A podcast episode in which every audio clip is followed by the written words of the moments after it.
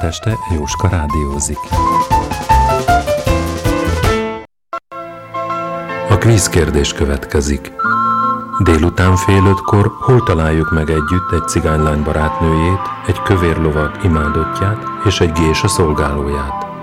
A válaszokat november 14-én déli 12 óráig várom e-mailben a tanfelügyelőkukac estiskola.hu e-mail címre.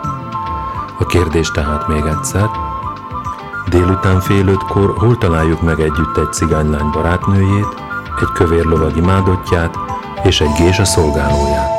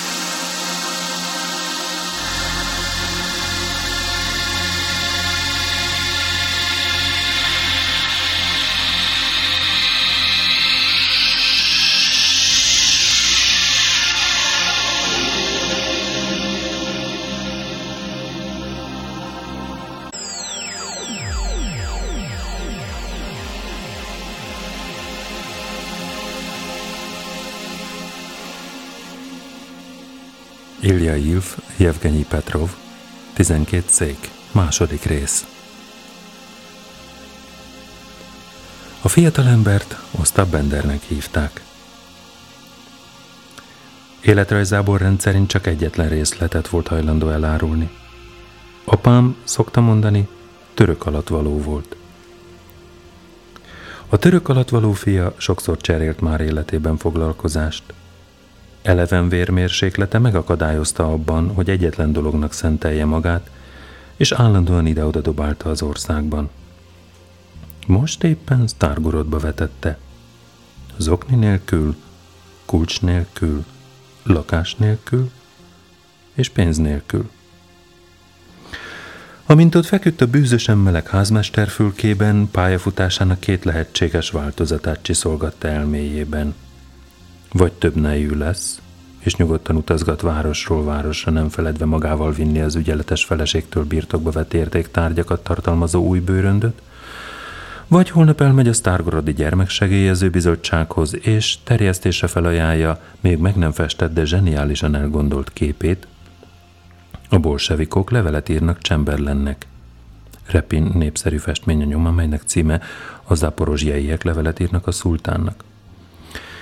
Siker esetén ez a változat 400 rubelt hozhat. Osztap mindkét változatot legutóbbi moszkvai tartózkodása alatt teszelte ki. A többnejűségi változat az egyik esti labban olvasott törvényszéki riport hatása alatt született meg, amelyből kitűnt, hogy egy többnejű házasság szédelgő mindössze két évi büntetést kapott, magánzárka nélkül. A második számú változat viszont akkor fogant meg Bender fejében, amikor egy visszatérő jegyel besurrant, a Forradalmi Művész Szövetség kiállítására. Mindkét tervnek azonban voltak hiányosságai is. Házasság szédelgő pályára lépni egy remek almás szürke öltöny nélkül teljesen lehetetlen. Emellett legalább tíz rubelnek is kellett volna zsebében lennie reprezentálás és csábítás céljaira. Igaz ugyan, hogy megnősülhetett tábori zöld ruhában is, mint hogy férfias ereje és szépsége teljességen ellenállhatatlan hatást gyakorolt a férhez adandó városi margitokra, de ez, osztap szavaival élve, hitvány minőség, piszkos munka lett volna. A képpel ugyancsak nem volt minden rendben. Tisztára a technikai nehézségek is felmerültek. Megteheti-e, hogy Kulinyin elvtársat süvegben és fehér nemezköpenyben festi le, Csicserin elvtársat pedig övig mesztelenül. Szükség esetén persze megfestheti az összes szereplőket hétköznapi öltözékükben is, de az már nem az igazi. Nem lenne olyan hatásos, gondolkodott Osztap fennhangon. Most ezt mélt rá, hogy a házmester már régóta lelkesen beszél valamiről. Kitűnt, hogy a ház hajdani gazdájával kapcsolatos emlékeinek adta át magát. A rendőrfőnök tisztelgett előtte. Elébe járulsz, tegyük fel, újévi gratulációval három rubelt ad. Húsvétra mondjuk megint három rubelt. Felköszöntöd neve napján, csak köszöntési borravalókból összegyűlik 15 rubel évente. Még azt is megígérte, hogy érmet szerez. Azt akarom, mondja, hogy a házmesteremnek érme legyen. Így is mondta. Vedd úgy kihon, mintha már a melleden fityegne az érem. No és adtak? Várj csak. Olyan házmester, akinek nincs érme, mondja, nekem nem is kell. Szent Pétervára utazott az érem miatt. Bevallom, nem sikerült a dolog, a hivatalnok uraknak nem akarodzott. A cár, mondja, külföldre utazott. Most nem lehet. Rám parancsolt, hogy várjak. Te csak várj Tihon, mondja. Nem maradsz érem nélkül. No, és az uraddal mi történt? Lepuffantották? kérdezte váratlanul Osztap. Senki se puffantotta le. Önként elutazott. Minek is ült volna itt katonákkal a nyakán? Hát manapság adnak még érmet eh, házmester szolgálatért?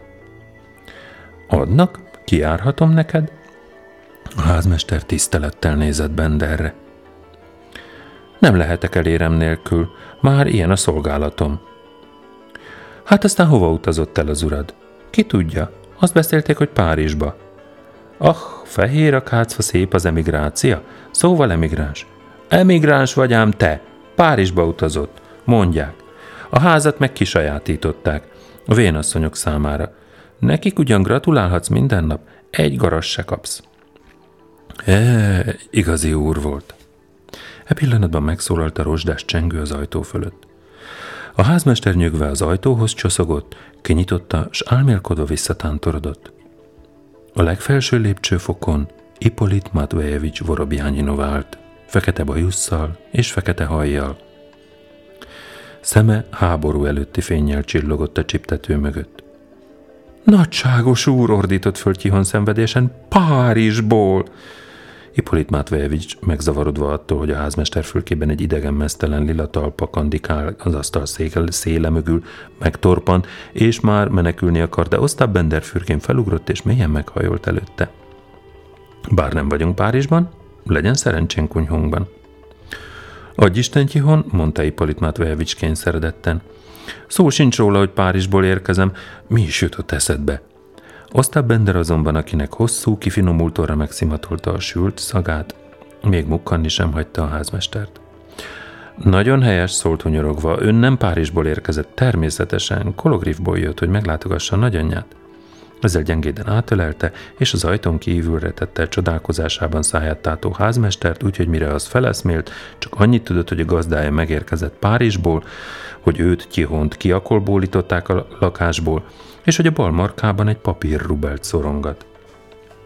Miután gondosan bereteszelte az ajtót Tihon mögött, Bender Vorobjányinov felé fordult, aki még mindig a szoba közepén állt. Legyen nyugodt, mondta. Minden rendben van. Nevem Bender. Talán már hallotta. Nem hallottam, felelte Ippolit Matvejevics idegesen. Hát persze, honnan is hallotta volna Párizsban Osztab Bender nevét. Meleg van most Párizsban? Szép város. Az egyik unokanővérem ott van férnél. Nemrég egy sejem zsebkendőt küldött ajánlott levélben. Micsoda badarság kiáltott fel Ippolit Matvejevics. Miféle zsebkendőkről fecsegít össze-vissza? Nem Párizsból jöttem, hanem pompás, kitűnő, Morsanskból. Ippolit Matvejevics, aki még sohasem akadt össze ilyen temperamentumos fiatalemberrel, mint Bender, kezdte rosszul érezni magát. Akkor hát megyek, mondta. Hová? Felesleges sietnie. A GPU magától idejön. Ippolit Matvejevics nem talál szavakat. Kigombolta kifényesedett bársonygalléros téli kabátját, és barátságban tekintve, hm, tekintett Benderre, leült a padra. Nem értem önt, mondta csüggetten. Nincsen benne semmi borzasztó, mindjárt meg fog érteni, egy pillanat. Osztap felhúzta csupasz lábára narancs színű cipőjét, néhányszor fel alá járt a szobában, és megkérdezte. Melyik határon jött át? A lengyelen? A finnen? Románon? Drága élvezet minden bizonyal. Egyik ismerősem nemrég keresztül ment a határon. Szlavutában lakik, a mi oldalunkon, feleségének szülei pedig a túlsó oldalon. Családi ügyből kifolyólag összeveszett a feleségével. Az asszony könnyen sértődő familiából való férje arcába köpött és átlogott a határon a szüleihez.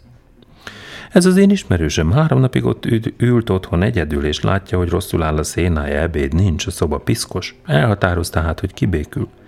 Éjjel kiosont a faluból, és átment a határon az apósához. A határőrök azonban elfogták, bekísérték, hat hónapra bedügyizták, utána pedig kizárták a szakszervezetből. Azt mondják, hogy a feleség az ostoba liba most visszaszökött, és hordja neki a kosztot a börtönbe. Ön is a lengyel határon jött át? Becsület szavamra hebegte Ipolit Matvejevics azzal az érzéssel, hogy váratlanul függő helyzetbe került a közlékeny fiatalemberrel szemben, aki a brilliánsok felé vezető útján elébe toppant. Becsület szavamra szovjet-orosz alatt való vagyok.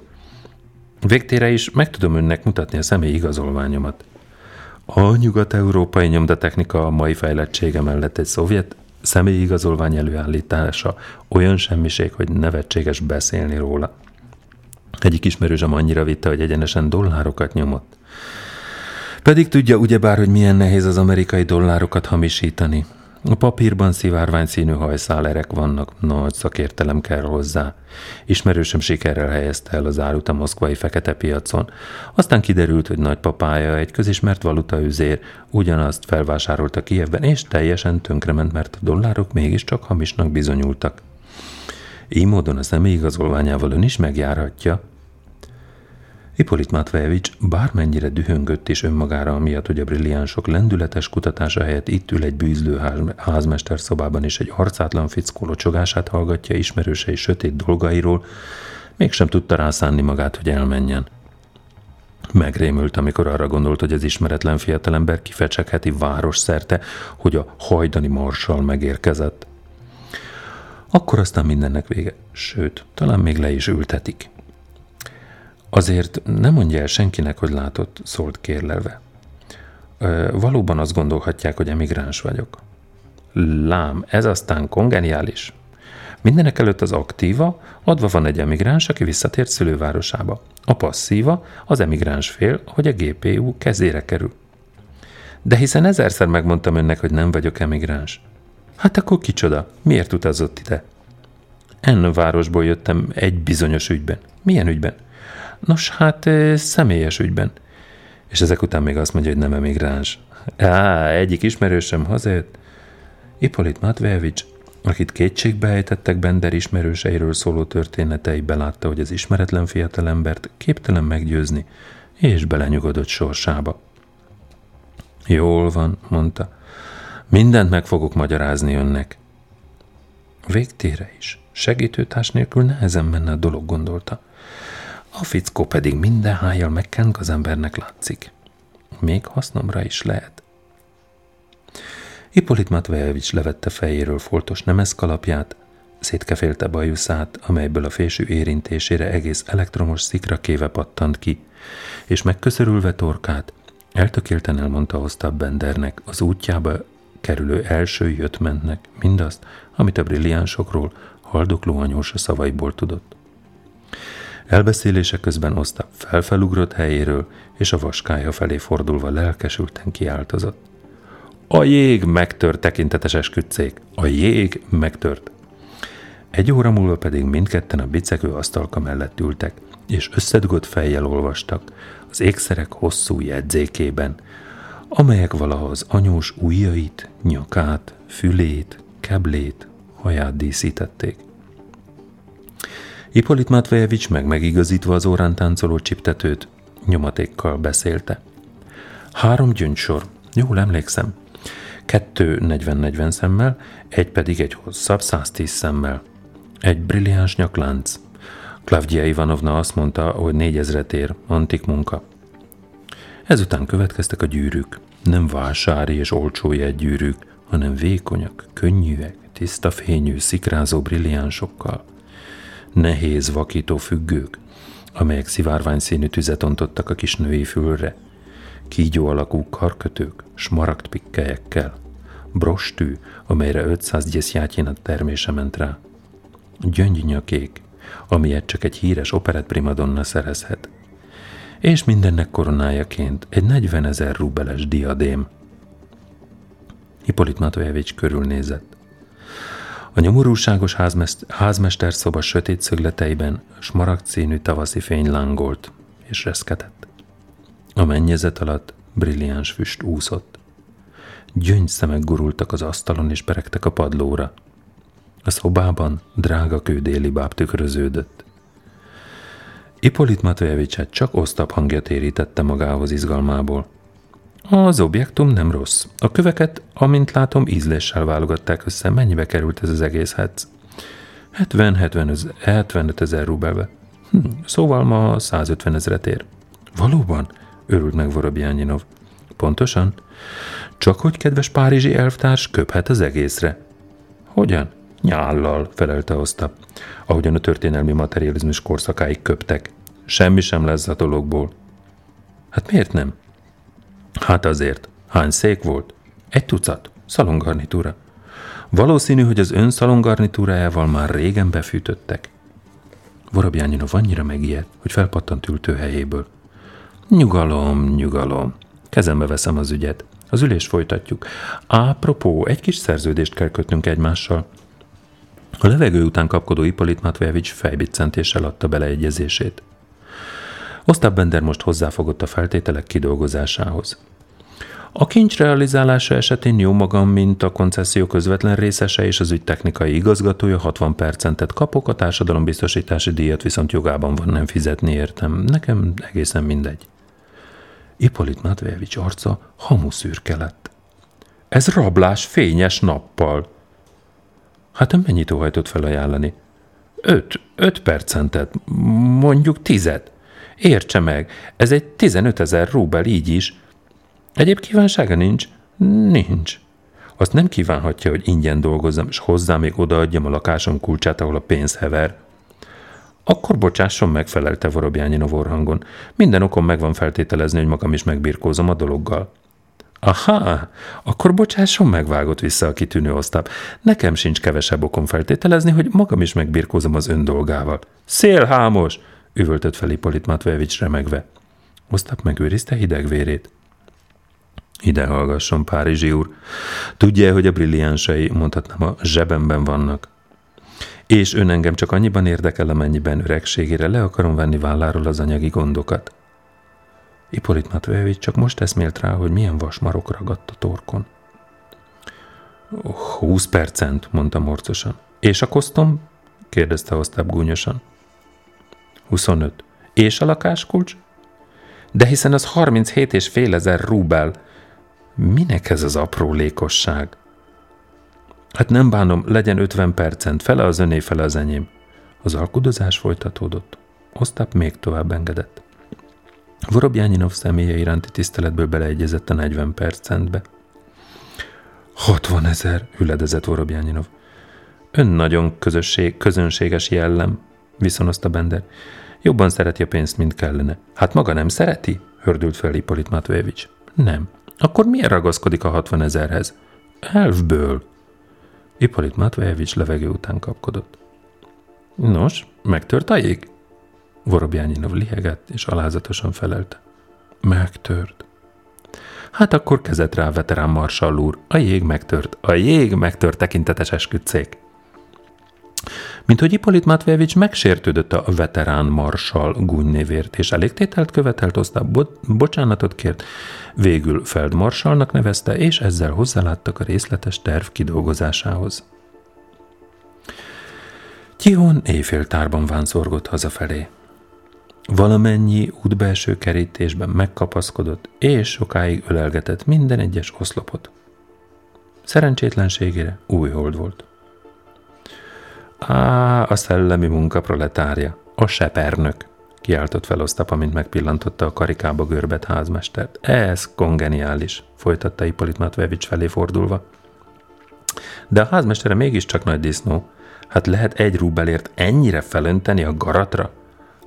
Lehet, szólalt meg a házmester váratlanul. Ide figyelj, Tihon, kezdte most Ippolit Matvejevics. Nem tudod, mi történt a bútorommal? Osztap óvatosan támogatta a részeget, hogy a szavak szabadon buzoghassanak elő szélesre nyitott szájából. Ippolit Matvejevics várakozott. De a házmester szájból, melyből minden második fog hiányzott, fülsiketítő kurjantás szaladt ki. Hely, de szép is volt az! A házmester lakást zenebona verte fel. Kion dicséretes odaadással és ügybuzgalommal énekelte a dalt, nem hagyva ki egyetlen szavát sem. Ide-oda tántorgott a szobában, majd maga sem tudta miért, az asztal alá bújt, és ott bégatott. Rettenetes jó kedvében volt. Ipolit Matvejevics teljesen elvesztette a fejét. A tanúkihallgatás reggelre vagyunk kénytelenek halasztani, mondta Osztap. Aludjunk. Az ólom nehéz tyihont átcipelték a padra, Vorobjányinov és Osztap úgy határoztak, hogy egymás mellé fekszenek le a házmester ágyra. Osztap kabátja alól egy fekete-vörös kockás cowboy ing került napvilágra. A cowboy ing alatt nem volt más. Ezzel szemben kitűnt, hogy Ipalit Matvejevicsnek az olvasó előtt már ismeretes hold színű mellénye alatt még egy világos kék teveszőr mellénye is volt. Egyenesen kirakatba való mellény, irigykedett Bender, mintha rám szabták volna. Adja el nekem. Hippolit Matvejevics illetlenségnek tartotta megtagadni új üzlettársa és közvetlen koncesszió részese kérését. Homlokát ráncolva beleegyezett, hogy a mellényt önköltségi áron 8 rubelért eladja. A pénzt majd a kincs realizálása után jelentette ki Bender, miután Vorobjányinovtól a még meleg ruhadarabot átvette. Nem, úgy nem adhatom, ellenkezett Hippolit Matvejevics elpirulva. Kérem a mellényt vissza. Osztap finom természete felháborodott. Ezt a szatócskodást kiabálta. Elkezdeni egy másfél százezres üzletet és veszekedni nyolc rubelért. Tanuljon meg nagyvonalúan élni. Hippolit Matvejevics még jobban elpirult, elővette egy kis notászt, és kalligrafikusan beleírta. 1927, negyedik hó 25, Bender elvtársnak kifizetve 8 rub.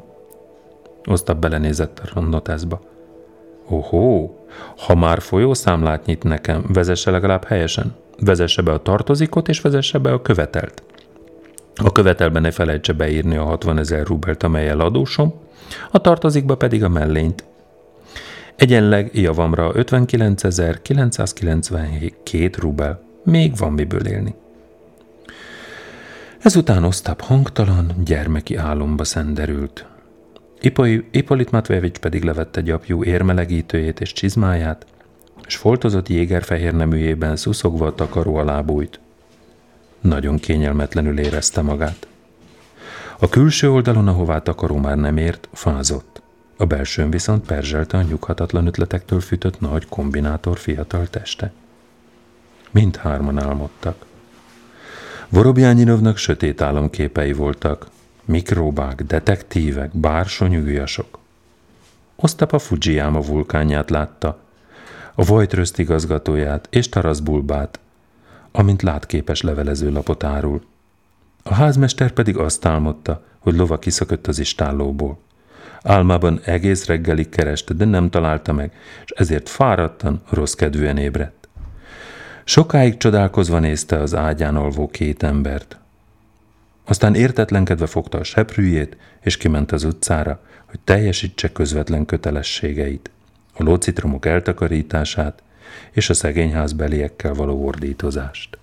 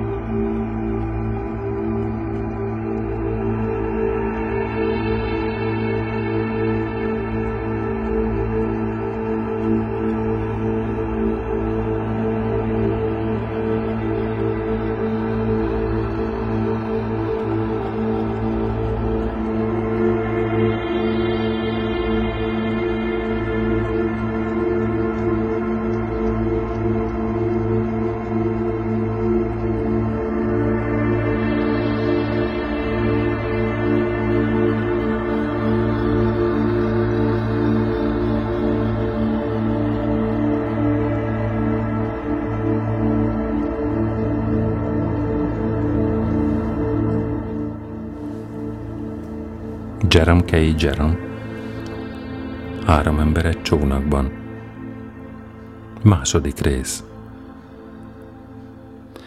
Emlékszem, hogy egyszer a sógorom elindult ilyen rövid hajó kirándulásra. Térti jegyet váltott egy London-Liverpooli útra, és amikor visszaérkezett Liverpoolba, csupán egyetlen dolog izgatta, nevezetesen az, miként adja el a visszautazásra szóló jegyét. Óriási árengedménnyel kínálták város szerte, ahogy hallottam, és végül is 20 penért adta el egy epebajos külsejű ifjúnak, akinek éppen akkor tanácsolták az orvosai, hogy keresse fel a tengerpartot, és mozogjon sokat a szabad levegőn. Tengerpart, mondta a sógorom, szeretettel szorongatva a kezében a jegyet. No hát, eleget látszott majd egész életedre. Ami meg a mozgást illeti, több mozgásban lesz része, mihelyt felszáll arra a hajóra, mintha folyton cigánykereket vetne szárazföldön. Ő maga, a sógorom, vasúton jött haza. Azt mondta, hogy az északnyugati vasút éppen elég egészséges az ő számára. Egy másik barátom egy heti hajóútra ment az angol partok körül.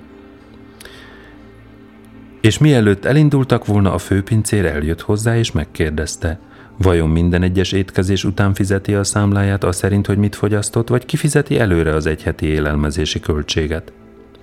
Az utóbbi módszert ajánlotta, ami sokkal olcsóbb. Azt mondta, hogy az egész hétre megszámítaná az étkezést 5 font 5 shillingért, Fölsorolta, hogy reggelire hal lesz, utána rostélyos. Az ebédet egy órakor tálalják, és négy fogásból áll. Vacsoraidő hatkor, leves, hal, előétel, sült, szárnyas, salátával, sütemény, sajt és gyümölcs. Végül könnyű húsos vacsora tízkor. A barátom azt gondolta, hogy megragadja az 5 font 5 shillinges kedvező alkalmat, nagy harspók, és így is tett. Mihelyt Sheerness elhagyták, már ebédet adtak. Nem érzett akkor éjséget, mint ahogy előre hitte, és így megelégedett egy falat főtt marhahússal, meg egy kevés tejszínhabos földi eperrel. A délután folyamán sokat rágódott magában az ebéden, és hol úgy tetszett neki, mintha heteken át nem evett volna egyebet főtt marhahúsnál, hol meg úgy, mintha évek óta tejszínhabos epren élt volna. Úgy látszik, hogy sem a hús, sem az eper nem érezte jól magát sőt, mintha zúgolódtak volna. Hat órakor jelentették, hogy kész az ebéd. Ez a híradás semmi lelkesedést nem keltett benne, de mint hogy érezte, hogy annak a bizonyos 5 font 5 shillingnek egy részét le kell dolgoznia, a kötelekbe és egyéb keze ügyébe eső tárgyba kapaszkodva lement. A lépcső alján a hagyma és a forró sonka kellemes illata köszöntötte a rántott haléval a zöldségével összevegyülve – Előjött a pincér, szakott sima mosolyával, és megkérdezte, mit hozhatok önnek, uram? Szabadítson ki innen, válaszolt halkan. Rögtön oda rohantak hozzá, karonfogva fölvezették a hajó korlátjához, és ott hagyták. A rákövetkező négy napban szerény és tiszteletreméltó módon szódavizen és vékony tiszti kétszer sültön élt. A kétszer sült volt vékony, nem a tisztek. De vasárnapra már összeszedte magát, és neki bátorodott egy kis gyönge teának és pirítos zsemjének, míg hétfőn már csirkelevessel tömte magát. Kedden hagyta el a hajót, és amikor a kikötő hídja mellől eltávolodott, bánatos szívvel nézett hátra. Ott megy, mondta, ott megy öt font értékű ennivalóval a fedélzetén, ami mind az enyém lenne, ha megbírtam volna enni. Azt mondta, ha még egy napot adtak volna neki, talán ki tudta volna egyenlíteni a követelését. Én tehát ezért szálltam szembe a tengeri kirándulás tervével. Magyaráztam, hogy nem a magam kedvéért teszem. Én sohasem szoktam makacskodni, csak George-ot féltettem. George viszont azt mondta, hogy neki semmi kifogása nem volna ellene, sőt, nagyon tetszik neki a dolog, de nekem és Harrisnek ajánlja, verjük ki a fejünkből, mert biztos benne, hogy mindeket rosszul leszünk. Harris viszont azt felelte, hogy ő előtte mindig rejtély volt, hogyan tesznek szert az emberek tengeri betegségre. Lehetetlen, hogy ne tennék szándékosan merő kényeskedésből. Ő már sokszor szerette volna megkapni, de sohasem sikerült neki. El is mondott néhány esetet arról, hogy mind kelt át a csatornán, midőn úgy háborgott a tenger, hogy az utasokat oda kellett a kabinjaikba kötözni. És csak ő meg a kapitány nem lett rosszul az egész hajón. Máskor meg ő és a másodkormányos volt az, aki nem lett beteg, de rendesen ő meg még egy másik ember. Ha meg nem ő másod magával, akkor egyedül csak ő. Furcsa dolog, hogy soha senki sem szenved tengeri betegségben, a szárazon. A tengeren. Ott sokszor találkoztam olyanokkal, akik ugyancsak rosszul voltak, egész hajórakomány volt belőlük, de még sohasem találkoztam a szárazföldön olyan emberrel, aki valaha is tudta volna, milyen is az, ha valaki tengeri betegségben szenved. Titok, hogy ez a sok ezer beteg tengeri utas, akik csak úgy hemzsegnek a hajókon, a szárazföldön hol tartózkodik. Ha olyan volna a legtöbb ember, mint az a fráter, aki egyszer a Yarmouthi hajón láttam, akkor elég könnyen meg tudnám magyarázni ezt a látszólagos rejtét. Úgy emlékszem, éppen elhagytuk a Southend-i kikötőt, és ő igen veszedelmes helyzetben hajolt ki a hajó egyik ablakán. Oda szaladtam hozzá, hogy megpróbáljam megmenteni. Hallja, jöjjön beljebb! Szóltam és megráztam. Mindjárt beleesik a tengerbe.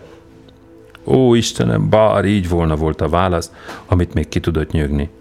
Ott kellett hagynom a faképnél. Három hét múlva Bathban találkoztam vele egy szálloda kávézójában, amint a tengeri utazásairól mesélt, és elragadtatással mesélte, mennyire szereti a tengert. Hogy jó hajós vagyok-e? Felelte egy álmélkodó szelít fiatalember kérdezősködésére. Nos, hát bevallom, egyszer én is éreztem már furcsán magamat. A hornfok mellett volt. A hajó másnap sziklazátonyon zúzódott össze. Én csak annyit kérdeztem, nem szédült maga egyszer egy kicsit egy Southendi kikötőből nem, kikötőtől nem messze, és nem kívánta volna a hullámok között a halálát? A Southendi kikötőnél? felelte zavart arc kifejezéssel.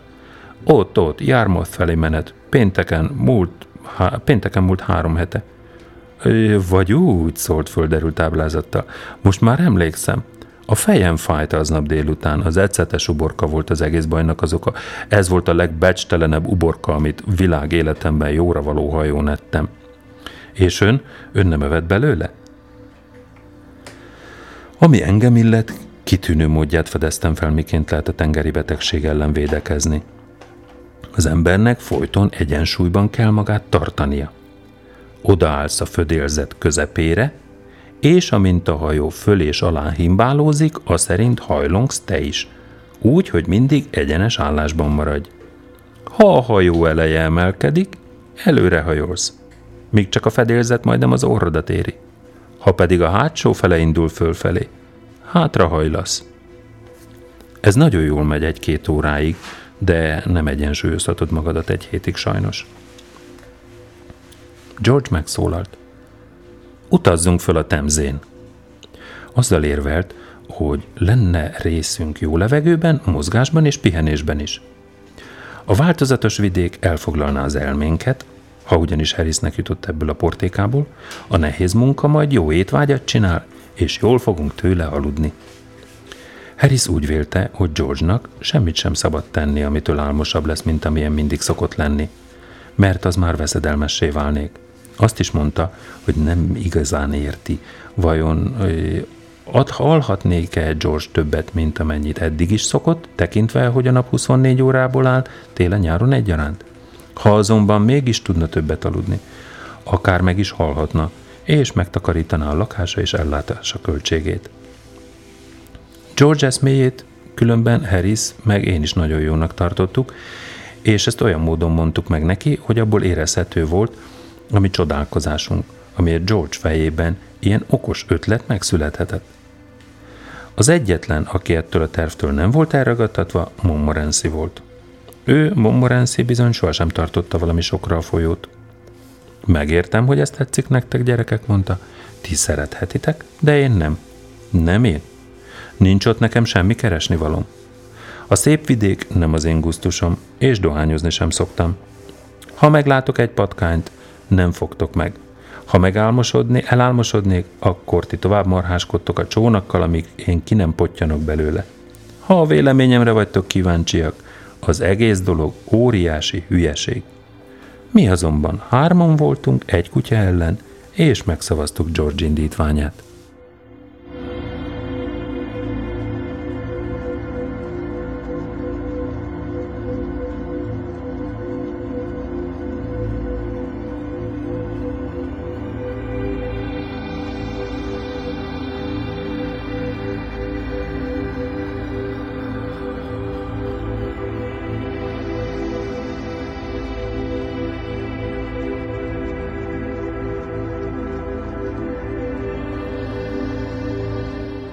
Elővettük a térképet, és megvitattuk a különböző terveket. Elhatároztuk, hogy a következő szombaton indulunk útnak, mégpedig Kingstonból. Harris meg én már reggel lemennénk, és fölvinnénk a csónakot Churstig, míg George, aki csak délután szabadulhat a Cityből, George egy bankban szokott minden nap 10-től 4-ig aludni, kivéve a szombati napokat, amikor már kettőkor felkeltik és kitessékelik onnan, majd Csörciben csatlakozik hozzánk. Vajon az éjszakákat sátorban töltsük-e, vagy inkább kocsmákban aludjunk? George meg én a táborozás mellett voltunk. Azt mondtuk, hogy ez a vad, szabad és pásztori élet kell nekünk. A haldokló nap aranyos emléke már-már tünedezni kezd a hideg, szomorú felhők szívéből. A madarak, mint a bánatos kisgyermekek elcsitulnak, és nem énekelnek többé. A vizek ágya körül csak bölömbik a panasza, és csörgő récereket károgása zavarja meg a félelmes csöndet, midőn a végét járó nap éjfél felé kileheli lelkét.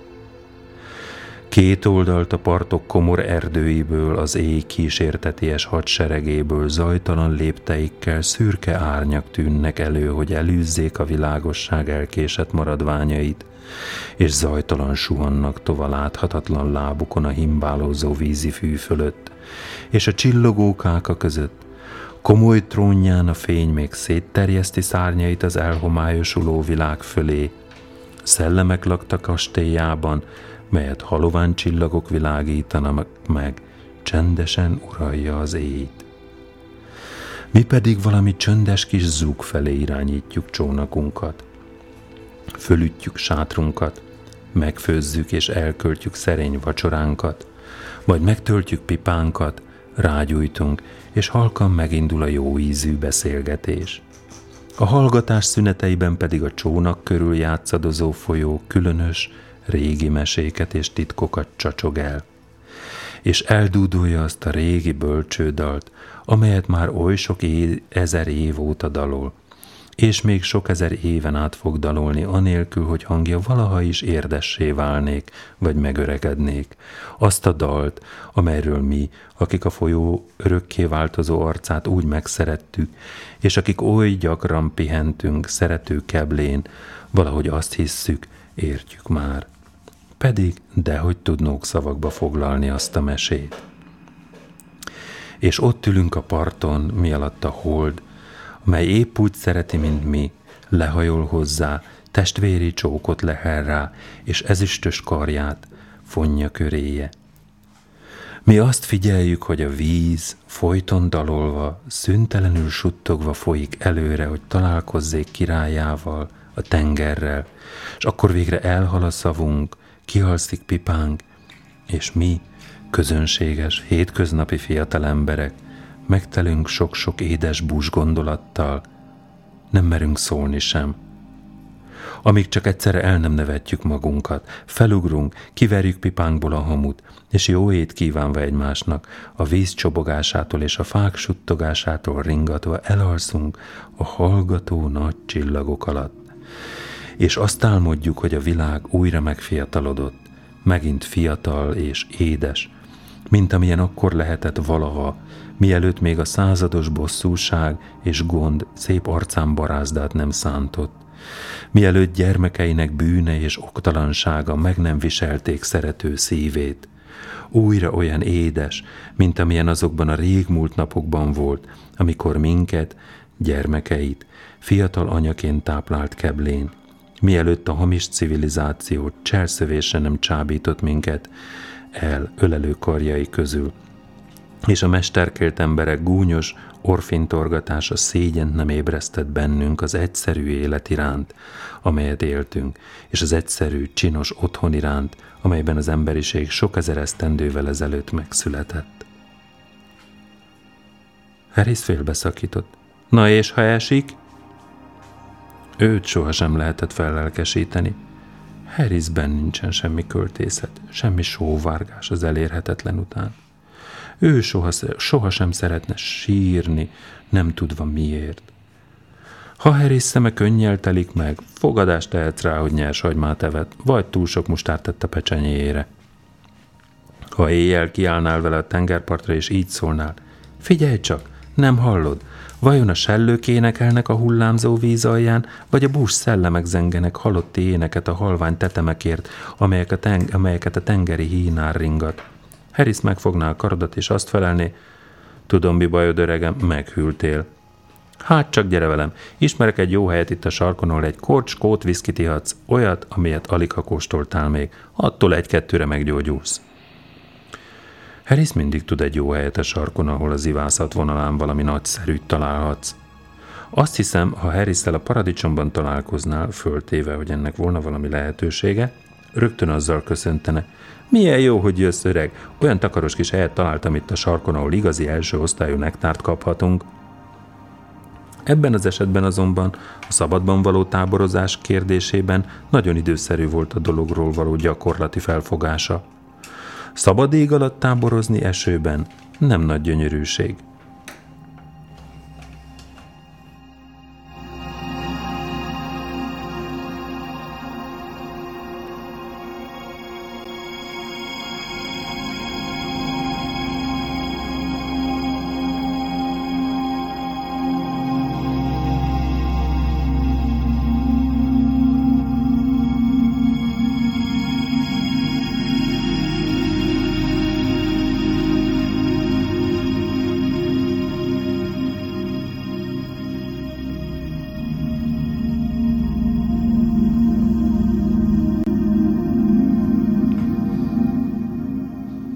Ennél fogva elhatároztuk tehát, hogy szép éjjeleken kinnalszunk a szabadban, de elsős időben, vagy ha változatosság után vágyunk, tisztességes emberek módjára szállodában, vendéglőben vagy kocsmában szállunk meg. Megalkuvásunkat Montmorency nagy helyesléssel fogadta. Ő nem rajong a romantikáért. Neki azt tetszik, ami zajos, és ha még hozzá egy kicsit ronda is, annál tréfásabb a dolog. Ha ránézel Montmorency-ra, azt hinnéd, hogy ő a mennyből küldött angyal, de valamely okból kicsiny Fox terrier alakjába bűvölték. Van valami olyan, ó, milyen gonosz ez a világ, mind szeretném jobbá és nemesebbé tenni féle kifejezés Montmorency ábrázatán. És ez kegyes hölgyek és idős urak szemébe már többször csalt könnyeket. Amikor hozzám került, eleinte attól tartottam, hogy sehogy se tudom majd őt magamhoz szoktatni. Üldögéltem a kandalló mellett, és néztem, amint ott feküdt a kis szőnyegen, és felnézett rám, és arra gondoltam, ó, ez az ebb nem fog sokáig élni. Tüzes szekéren fogják a fényes mennyországba ragadni. Szavamra, ez fog vele történni. De mikor aztán majd egy tucat csirkét kellett megfizetnem, az ő áldozatait, mikor 114 utcai verekedésből kellett őt örvénél fogvást morogva és rúgkapálva erőszakkal kihurcolni. Mikor egy dühös nőszemély egy döglött macskát hozott el hozzám szemrevételezés céljából és gyilkosnak nevezett. Mikor a második szomszédom panaszára beidéztek, mert harapós kutyát engedek szabadon járni, és ez a harabós ebb a panaszost valósággal bezárta a szerszámos kamrájába, mert egy hideg éjszaka két órán át még az orrát is félt az ajtón kidugni, mikor megtudtam, hogy a kertész, akit különben nem is ismertem, 30 shillinget keresett a kutyámon olyképpen, hogy ebzárlat idején patkányt fogatott vele, akkor már hinni kezdtem, hogy talán mégis megengedik neki, hogy itt maradjon a földön még egy kis ideig. Istállók körül kóborolni, összeállni a város rossz hírű kutyáival, kivezetni őket a külvárosokba, és ott más rossz hírű kutyákkal összeveszejteni őket – ez Montmorency számára az élet. És ezért, mint már említettük, a kocsmák, vendéglők és szállodák gondolata az ő részéről a legnagyobb helyesléssel találkozott. Minek utána az alvás dolgát mind a négyünk megelégedésére elrendeztük, most már az egyetlen megbeszélni valunk az volt, mit vigyünk magunkkal az útra. De alig, hogy ennek megvitatásába fogtunk, Harris kijelentette, hogy neki már már elég volt a szónoklatokból, és azt indítványozta, hogy menjünk és mulassunk egyet. Ő tud egy jó kis helyet ott a sarkon, ahol olyan írviszkit mérnek, amelyet igazán érdemes megkóstolni. George rájött, hogy ő is szomjas. Nem emlékszem rá, hogy valaha is lett volna az. És mint hogy én is úgy sejtettem, hogy egy kis viszki, melegen egy szelet citrommal jót tenne a bajomnak, a vitát közös megegyezéssel másnap estére halasztottuk. A társaság tagjai pedig felvették kalapjukat, és útnak indultak.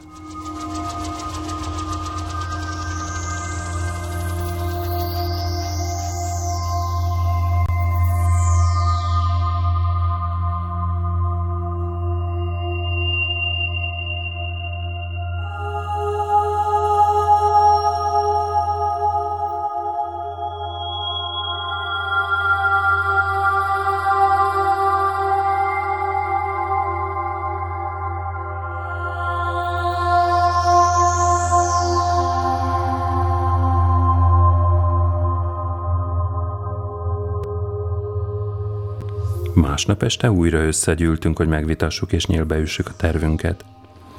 Harris így szólt. Az első dolog, amiben meg kell állapodnunk, az, mit viszünk magunkkal.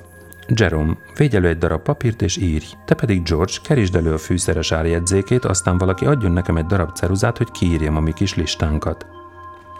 Ehhez, Harris. Rögtön kész mindennek a nehezét magára vállalni, hogy aztán a mások vállára rakja.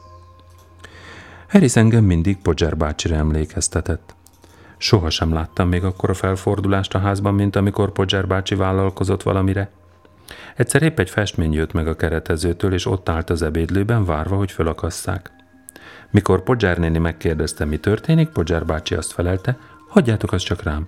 Egyikteknek se följön miatta a feje, majd én elintézem az egészet. Aztán levetette a kabátját, és neki látott. A lányt elküldte hat penivel szögért, majd az egyik fiút, hogy szaladjon utána és mondja meg neki, milyen nagyságúra van szükség, és ettől kezdve rendre megmozgatta és engesztelhetetlenül agyonhajzolta az egész házat. Gyere, és add elő a kalapácsot, Will, kiáltotta. Te meghozd el a vonalzottom, aztán rögtön szükségem lesz a létrára, és jó lesz, hogyha még a konyhaszéket is ide teszitek. Te pedig, Jim, átszaladsz Mr. Goggleshoz, és megmondod neki, hogy a papa szívből üdvözli, és reméli, hogy a lába már javul, de legyen szíves a vízszintezőt kölcsönadni. Mária, te meg menj el, mert szükségem lesz valakire, aki világít nekem, és ha visszajön a lány, újra el kell menni egy darab zsinórért. Te meg, Tom, hol van Tom? Tom, te ide jössz, szükségem lesz rád, te adod föl nekem a képet. Aztán fölemeli a képet, de leejti. Az kiesik a keretéből, és erre meg akarja menteni az üveget, miközben jól megvágja magát. Elkezdi a szobát körülugrálni, és keresi a zsebkendőjét. A zsebkendőt nem találja, mert benne van annak a kabátnak a zsebében, amelyet levetett, de nem tudja, hogy a kabátot hova tette. Az egész háznak abba kell hagynia a dolgát, és neki látni a zsebkendő vadászatnak, mi alatt Podzser bácsi balra-jobbra futkosott, és folyton útjukban volt. Nincs az egész házban senki, aki meg tudná mondani, hol a kabátom? Soha életemben nem láttam ilyen társaságot, szavamra mondom. Hatan vagytok, és nem tudjátok megtalálni azt a kabátot, amelyet öt perccel ezelőtt vettem le.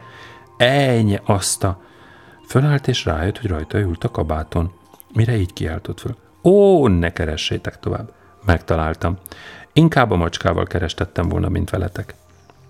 De egy fél órával azután, hogy az ujját bekötöztük, és másik üveget is hoztak, és a szerszámot, a létrát, a széket, a gyertyát is oda készítették, újból neki akart látni. És az egész család cselédestül, bejárónőstül odaállt mögéje, segítésre készen.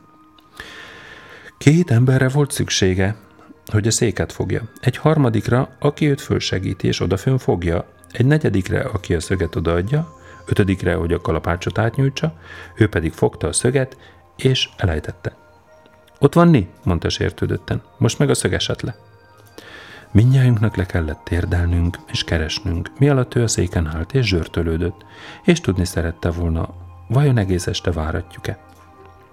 A szöget végre megtaláltuk, de ez alatt elvesztette a kalapácsot. Hol a kalapács? Mit csináltam a kalapáccsal? Szent Isten, heten tátjátok a szátokat, és nem tudjátok, mi lett a kalapáccsal?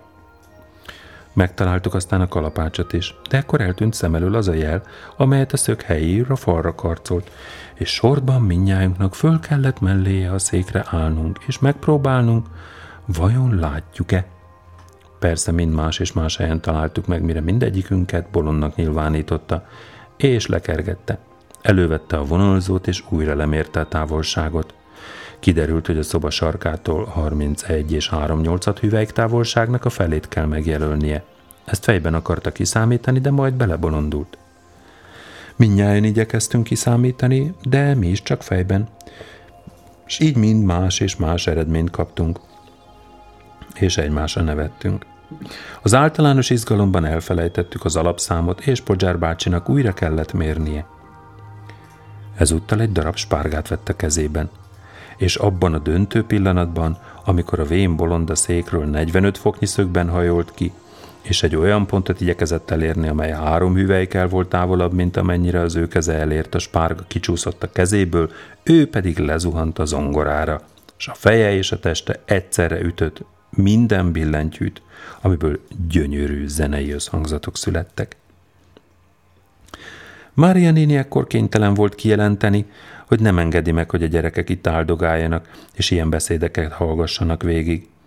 Podzsár bácsi végre újra kitűzte a lyuk helyét, és odatartotta bal kezével a szög hegyét, kalapácsot a jobb kezébe fogva, mindjárt az első ütésre összeverte az ujját, és nagyot kiáltva ráejtette a kalapácsot valakinek a lábúj hegyére. Mária néni szeliden megjegyezte, hogy ha Podzsár bácsi legközelebb megint szöget készül falba verni, tudassa vele idejében, hogy egy hétre elutazhassék a mamájához, amíg a bácsi elkészül a dologgal.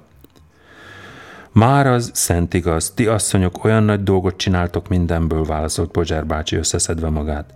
Lám, én milyen szívesen végzek el minden fajta munkát. Erre aztán újra neki gyűrközött, és második ütésre a szög keresztül ment a vékony falon, a kalapács is félig eltűnt.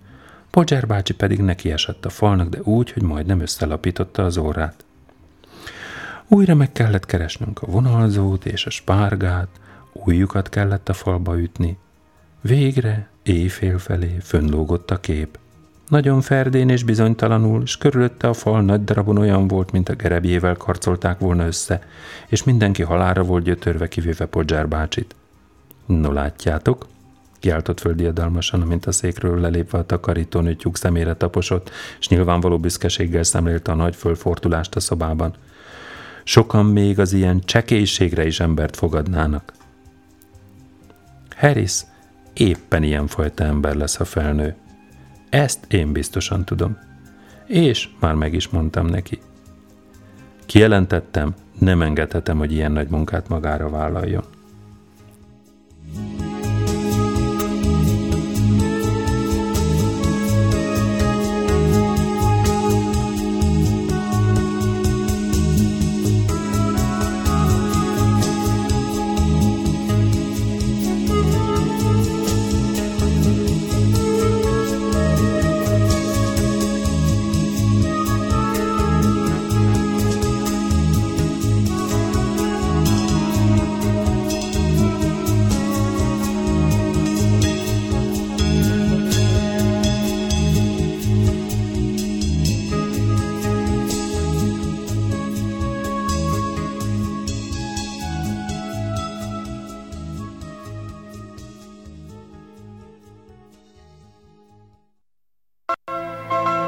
A kvíz kérdés következik.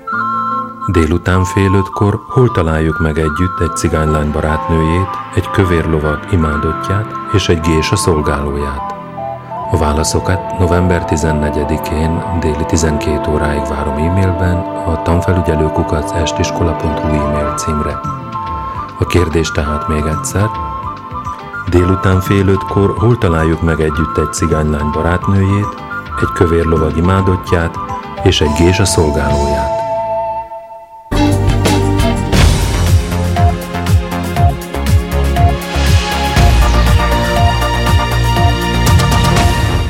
A zsonglőrködés élesít. Oxfordi kutatók szerint az olyan összetett tevékenység, mint a zsonglőrködés, egyiptomi narancsváltozásokat eredményez a fehér állományban is. Alternatív pók. Kutatók találtak egy szinte teljes egészében vegetáriánus bivaj fekete pókfajt behálózva.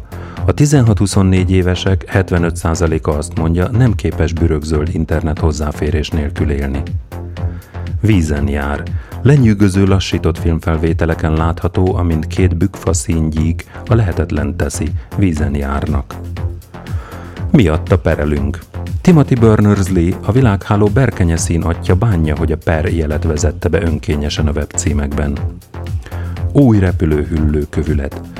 160 millió éve Kína területén élt hüllő lenyomatát találták meg, amely a hiányzó láncszem volt a búzabarna evolúcióban. Hajóval az északi sarkon át. Akár már tíz év múlva nyáron jégmentes lehet az északi sark barbi rózsaszín szakértők szerint. A banán viszi a pálmát. A Nemzetközi Bank, Magbank, amely a vadon élő növények 10%-ának magját kívánta begyűjteni, elérte brokátvörös banánnal a célját. Kikukkantás. Az IBEX és a Cassini űrszonda a naprendszerünkön kívülre tekintve újabb 32 égitestet talált, így a bazsarózsa-vörös exoplanéták száma már több mint 400-ra nőtt. 50-nél stop. Kutatók szerint van realitása annak, hogy megállítsuk a búvárkék biológiai óránkat 50 éves korunkban, és megérjük a 100 évet. Mi koccan össze a hidegben? A bárányfehér nagy hadron ütköztető elérte a munkahőmérsékletét, ami hidegebb, mint amit az űrben mértek.